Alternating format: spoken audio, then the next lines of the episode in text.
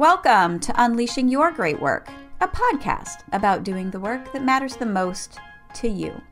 I'm your host, Dr. Amanda Crowell, a cognitive psychologist, speaker, coach, and the creator of the Aligned Time Journals.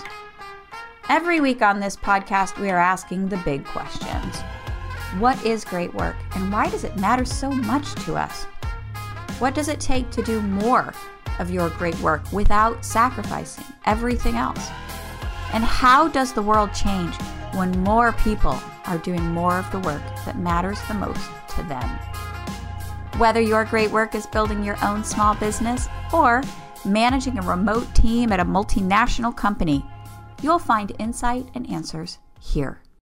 Welcome, everybody, to Unleashing Your Great Work. Today, I could not be more excited to welcome Darcy Webb to the podcast. She is an award winning voice and speech teacher and performance consultant, and she's been helping actors and performers, corporate executives, authors, and speakers to use their voice to connect with audiences around the world with power, eloquence, and heart. Welcome to the podcast, Darcy. Oh, thank you. I am so glad you asked me to do this, Amanda. I'm really happy to talk. Yay. I'm glad you agreed to do this. So we are we're in good company. So Darcy, we start every podcast with the same question. Tell us a little bit about your great work. Well, it's so funny when you say that to me because I never think of my work as great work.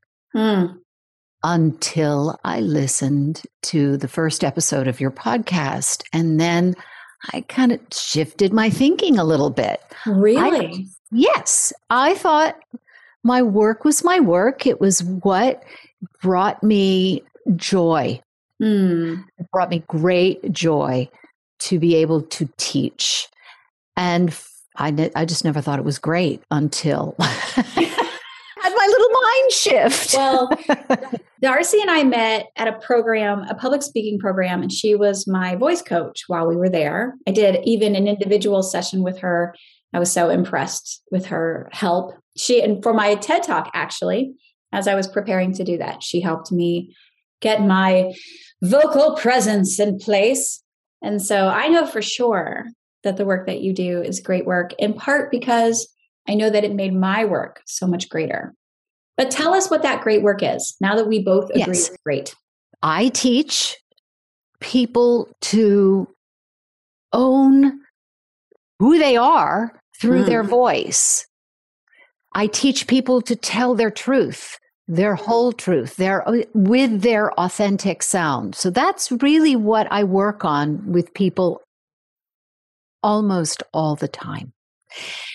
When I first started teaching, I was teaching college sophomores, acting majors, and musical theater majors. And I was teaching them using the International Phonetic Alphabet. what which is, is that? Well, it's a, it's a it's a series of symbols. Sometimes they look like letters. Sometimes they just look like squiggles, but they're like the music notes to speech. So hmm. there's a, a sound attached to every symbol. So there's mm-hmm. a symbol for ah, and there's a symbol for oh, and there's a symbol for t, and all of the other sounds that we make. And so, what they had to learn to do was eventually, once they learned them, those music notes of speech, they had to learn to put them together. They had to learn how to transcribe what it was they were saying, whether it was a monologue or a practice sentence. And so it seemed like it was kind of mechanical and it seemed like it was a pretty academic. But in the end, it was always about oh, discovering that they had this true voice inside them. And it was just from being able to make music with their vowels and their consonant sounds. What is it about gaining full access to your voice that seems to transform people?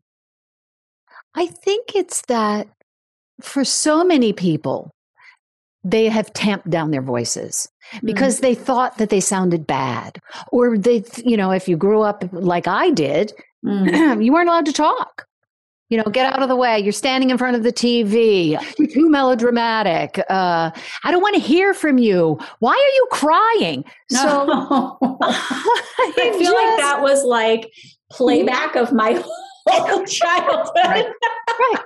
I'm sure they did the best they could do. We all do. Yes. But it really took a, a, a few years of therapy mm. and voice and speech work, not only learning it, but teaching it. You know, we mm. teach what we mm. have to learn so often.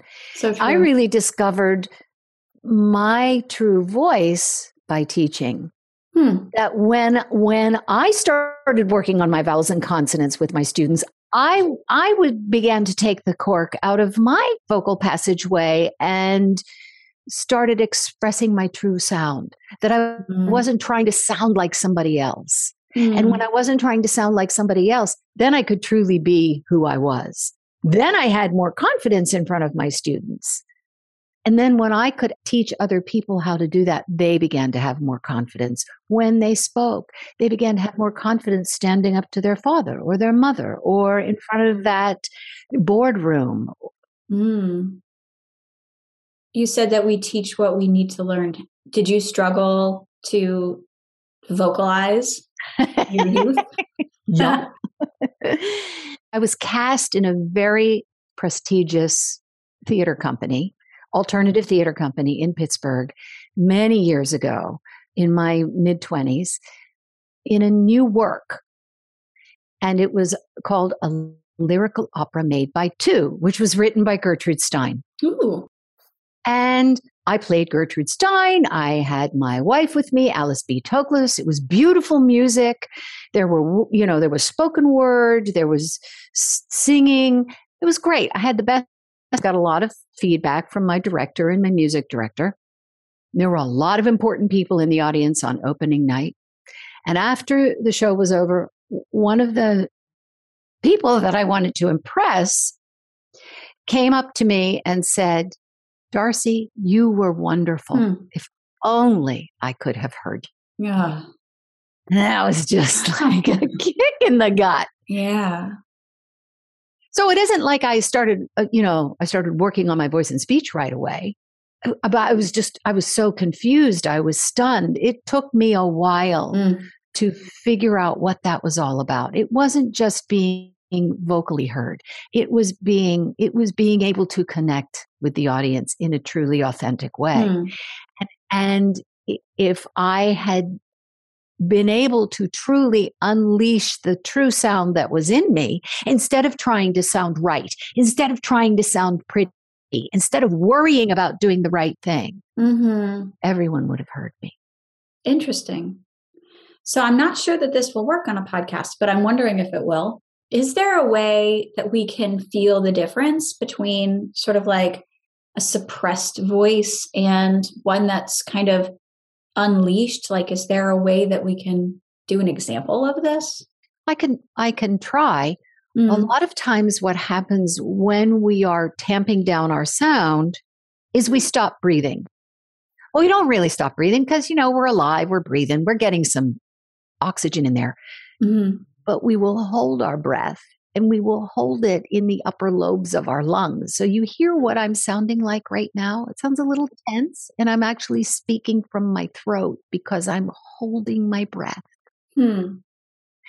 But if I release my belly, if I re- release that area in my, you know, my solar plexus, which that area ribs, that's where a lot of us, that's where a lot of people carry their tension.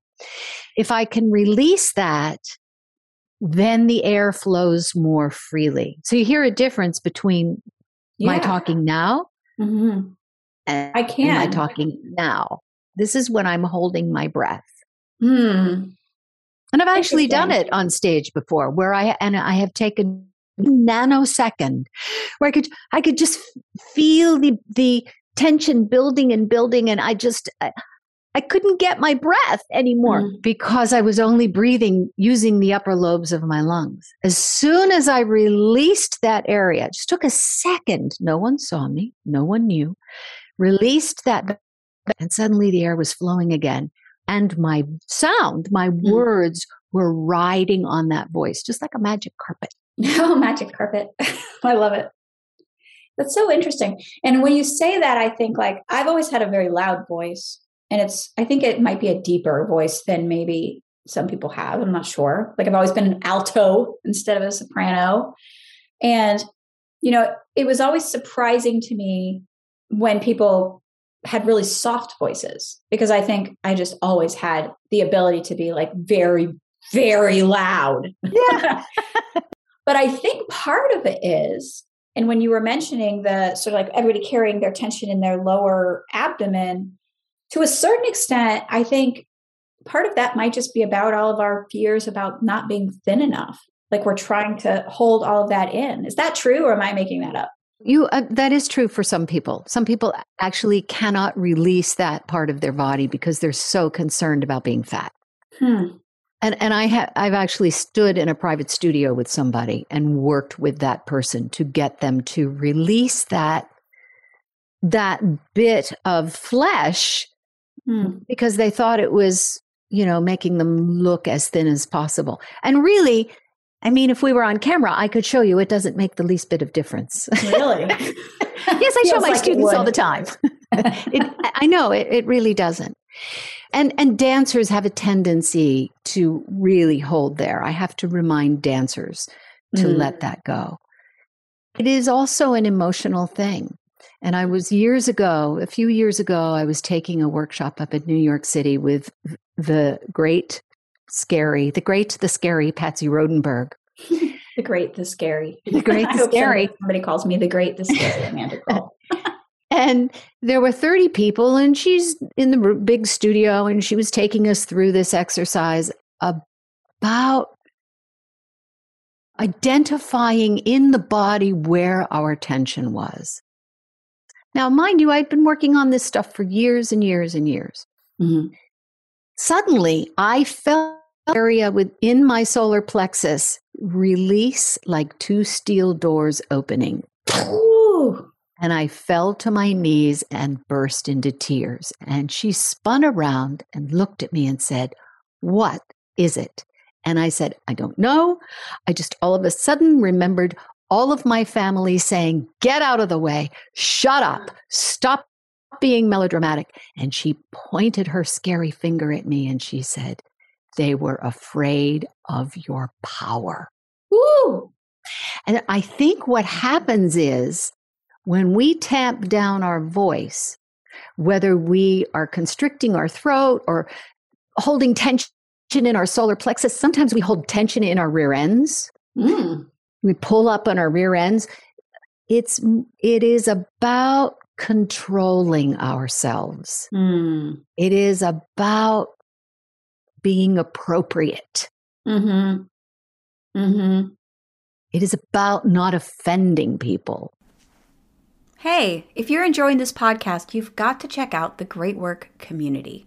The Great Work Community is where change making entrepreneurs make drama free progress together. Come on over for a co working, accountability, coaching, and just in time courses. Check out the Great Work Community. The link is in the show notes. Fascinating. So now it's interesting because you think like, oh, I'm going to release my voice. I'm going to like do some mechanical things and like make my chest a little less tense and then I'm going to be able to project and everything's going to be fine and then then you're like, "Oh god, I've childhood trauma and I'm Yeah. fat and they're afraid of my power." Like what a what an unexpectedly powerful thing you do. Yeah. Yes, and and really I'm I'm working largely on mechanics. I mm-hmm. remember I was standing by one young woman in a studio and she was doing her monologue and I was side coaching her, which means I stand at her side and I talk quietly in her ear and I said to her, "Open your mouth." And she opened her mouth a little bit more as she was speaking and I said, "Open it more." And she opened it a little more and then she stopped and then she began to cry. Mm. And I said, keep talking. And she cried and she talked. I said, keep opening your mouth. And she cried and she talked and she kept opening her mouth. We don't open our mouths to speak. Hmm. We will open our mouths a little bit to speak. And we just use maybe part of our lips, but we keep our jaws closed uh, Hmm. fairly tight. But if you Fascinating. Yeah. But if you open your mouth, more sound comes out, more feeling comes out. Right.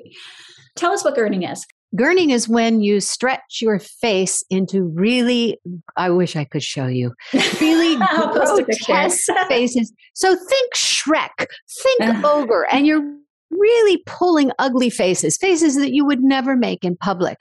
And what you're doing, raising your eyebrows really high and scrunching them down really low. And what you're doing is you're activating all of those muscles in the face.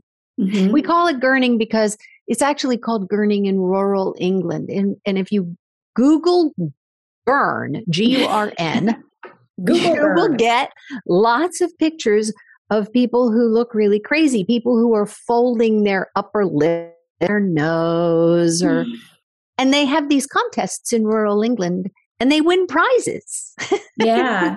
well, I'm wondering so, in these rooms full of people, you said these are not faces you would make in public. And yet, there we were in public in these rooms full of like 25 people making yeah. faces at each other with you. and you, of course, just at the front making them so bigger and bigger. So, we would just get more into it. Yeah. And I was always fascinated to find how full of excited energy those rooms were after the fact. And some of it, I think, is because we were making silly faces, but I also wonder how much of it was what you were describing. It's just we're releasing all this tension and suddenly realizing, like, just releasing all this energy. And allowed to be free and allowed to play. Mm-hmm. You know, we aren't really allowed to play that often. And I, I remember when I first started coaching at HPS, and I said to Michael Port, who is one of the founders. Mm. I said, Well, uh, gosh, I'm really, after my first lesson, I hope I wasn't too inappropriate. And he said, Let your freak flag fly. and so I said, Thank you. And so from then on, I did. A couple yeah. of years later, I walked into a corporate boardroom. They were a bunch of scientists. And I was trying to explain to them how releasing the anal sphincter would make people feel more comfortable when they walked into a presentation. And then I proceeded to show him the Zuo Shaw ladder, which you may remember from yeah. those classes, uh-huh. quite physical and quite vocal and makes everybody feel very silly and very happy. Yeah. And by the end of that, I'm really not sure whether they were entranced or whether they were stunned, but I I didn't care mm. because mm-hmm. that was my gift. Yeah. Yes. And I, I think we are all so eager to not try and squish ourselves into a round hole if we're square or mm. a square hole if we're round. Yeah. Unleashing Your Great Work is sponsored by the Aligned Time Journal. As you think about great work, you might think, okay, but how? How do I figure out what my great work is? How do I make progress on it? How do I overcome procrastination, burnout, and perfectionism? What I like to call the three horsemen of the goal apocalypse. My answer to that question is use the Aligned Time Journal. It's a whole person time management system that will keep you moving forward on your great work without ever feeling overwhelmed. Click the link in the show notes to check it out. Give it a try and get busy unleashing your great work out into the world. Well, the freedom, I think we we are both very eager to squish ourselves into that square hole if we're round so that we can finally be deemed good enough and like acceptable you know so we can exist with some sense of ease. And the real the real message i feel like you're saying is that the real sense of ease comes from going in the other direction. Just be who you are. Be who you are. Be who you are. And so often when we uncork that voice mm-hmm. inside of us we begin to discover oh, who we oh, really are. here i am here I here I am. I love it. Well, you're great at helping people, I think, obviously, you know this, that you're great at helping people figure out their voice. But I wonder what challenges have you experienced as you've been in pursuit of your great work? Oh, well, I'm sure that many people have experienced what I I have and continue to struggle with from time to time, which is, am I good enough? Am mm. I an mm. imposter at this? Mm. What makes me think that I can can do this? Mm. I think to to truly discover my value, that's that's the quest that I have been on for the last 5 years. You mm. know, coming from the theater.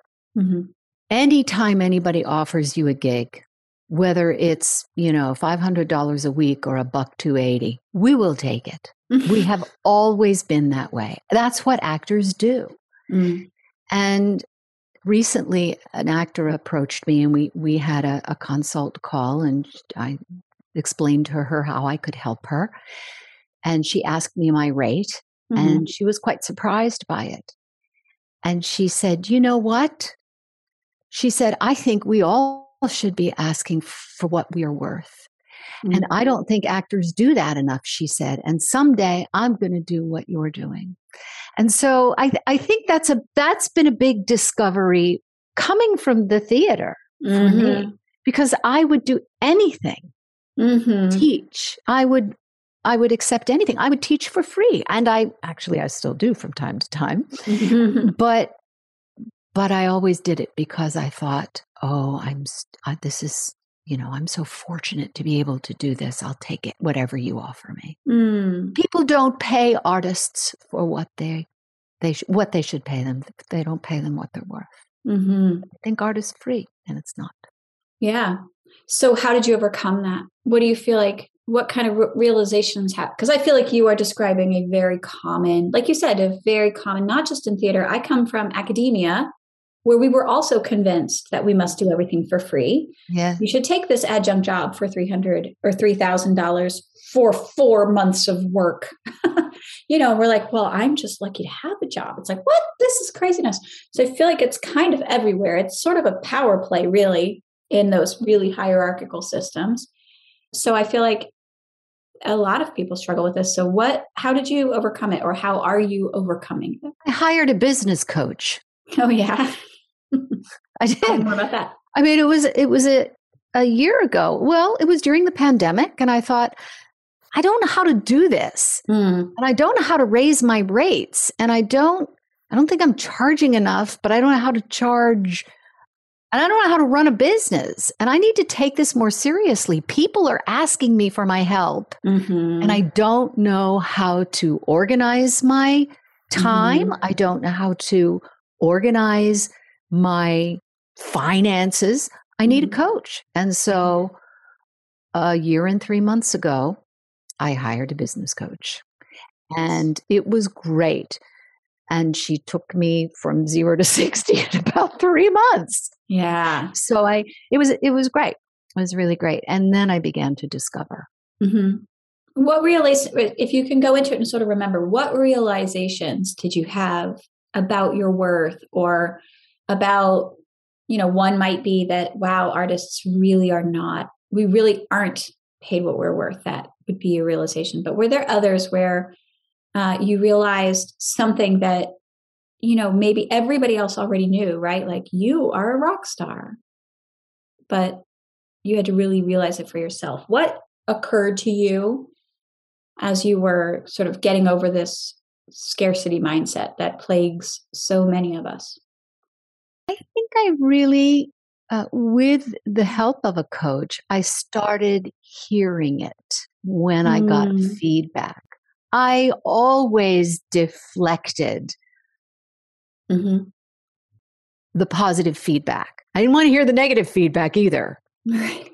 Right. But I, I thought, I, uh, no, that's not true. When anybody said to me, You've really helped me when I can stand in front of somebody that I'm coaching and see a difference, then then I know that when I see a difference, I know. When I began working with adults, adults work much faster than college students. Uh-huh. College students, they got they've got other classes, they've got rehearsals, they've got they also are just a little younger. Mm-hmm. So I don't get feedback from them until years later. But like right away I can see a change in an in an adult working with an adult and then I know ah, I'm making a difference. And when that change sticks, mm-hmm. I've learned how to uh, t- teach them to practice so that they can sustain that change. Because I have a couple of little tricks in my pocket. You know, I say to people, okay, stick two fingers in your mouth and now speak. Mm-hmm. You take your fingers out and automatically you're speaking better. Mm-hmm. But if mm-hmm. you don't know how to practice to do that, mm-hmm. the change isn't going to last. Yeah. Well, uh, peculiarly brilliant Italian William and I spend a, a lot of time with my my mouth saying that, especially before I'm going to do a solo podcast. It's which, a brilliant, it's a brilliant tongue twister. It is, it is, but I like it. It makes me happy. It makes yeah. me sort of imagine him being peculiarly brilliant. In my mind, he lives in like Victorian England. Like we, we've had, we have a long relationship now. Peculiarly brilliant Italian William. But it's interesting. Like I feel like there has been a shift in the world where, I mean, previously, I think you may have felt like the only people to work with that really need full access to their voice are actors and singers and and now i feel like maybe even covid has made it even more intensely true that now we all need to have greater access to our voice well, I think so because a lot of people are on Zoom now. But I think also I have realized that it is from spending the last five years working with adults mm-hmm. and not just public speakers. Right. But doctors learning how to have a better bedside manner or therapists learning how to speak with intention or mm. you know people people who who simply need are looking for greater self-confidence not like I go in advertising that I teach self confidence. That's just sort of the byproduct. mm. No, yeah, but I think it could be the product too. You know, sure. I had a student years ago, many years ago, and it was clear he had some attention issues. And he mm. would sit in my class, and I could see him itching to get out of that seat and go do the next thing. He was a good student, but I just never felt like he was really quite there. He wrote to me 15 years later and he said, I'm a nurse in Denver, Colorado, and I want you to know that the work that you taught me in sophomore speech class is work I use every single day. Okay, give me an example. Tell me about this nurse. What why does voice work help a nurse do their job better? I think it teaches people to speak with intention and specificity. Mm-hmm. It teaches people to pay attention to what's coming out of their mouths all the time. Mm-hmm. You know, so many people, when they talk, it's like throwing spaghetti against the wall. They're going to talk and talk and talk and talk and talk until something sticks, uh-huh. right? Or until something feels right or sounds right. But when we learn the art of speaking, we have created an awareness about this instrument and how it serves how we communicate. Mm-hmm. So let's tell a story. He's a nurse and he's going to have to walk into somebody's office and say, I'm here to take your blood. that's apparently I sounded like a vampire. Right. So that's not how you say it. The di- so give me just help me understand the difference it makes in that moment. Okay. I'm going to look you in the eye. Mm-hmm. make contact with you. Mm-hmm. I'm going to greet you with a warm sound. Mm. I'm going to have an intention before I walk in that room that I'm going to put you at ease. Okay. So that you literally think, so this is part of it, you think before you enter an interaction. Yeah. The impact you're hoping to have. Yep. Okay. So it's not just about how you pronounce the word blood, it's about, about the impact that you are going to have. How am I going to communicate to this person and make them feel whatever it is, or make them hear whatever it is I want them to hear? Hmm. Allow them to hear it and allow them to feel it. Mm-hmm. So we start, it's like say to actors, your performance starts before you walk on stage. mm-hmm. not after you start speaking.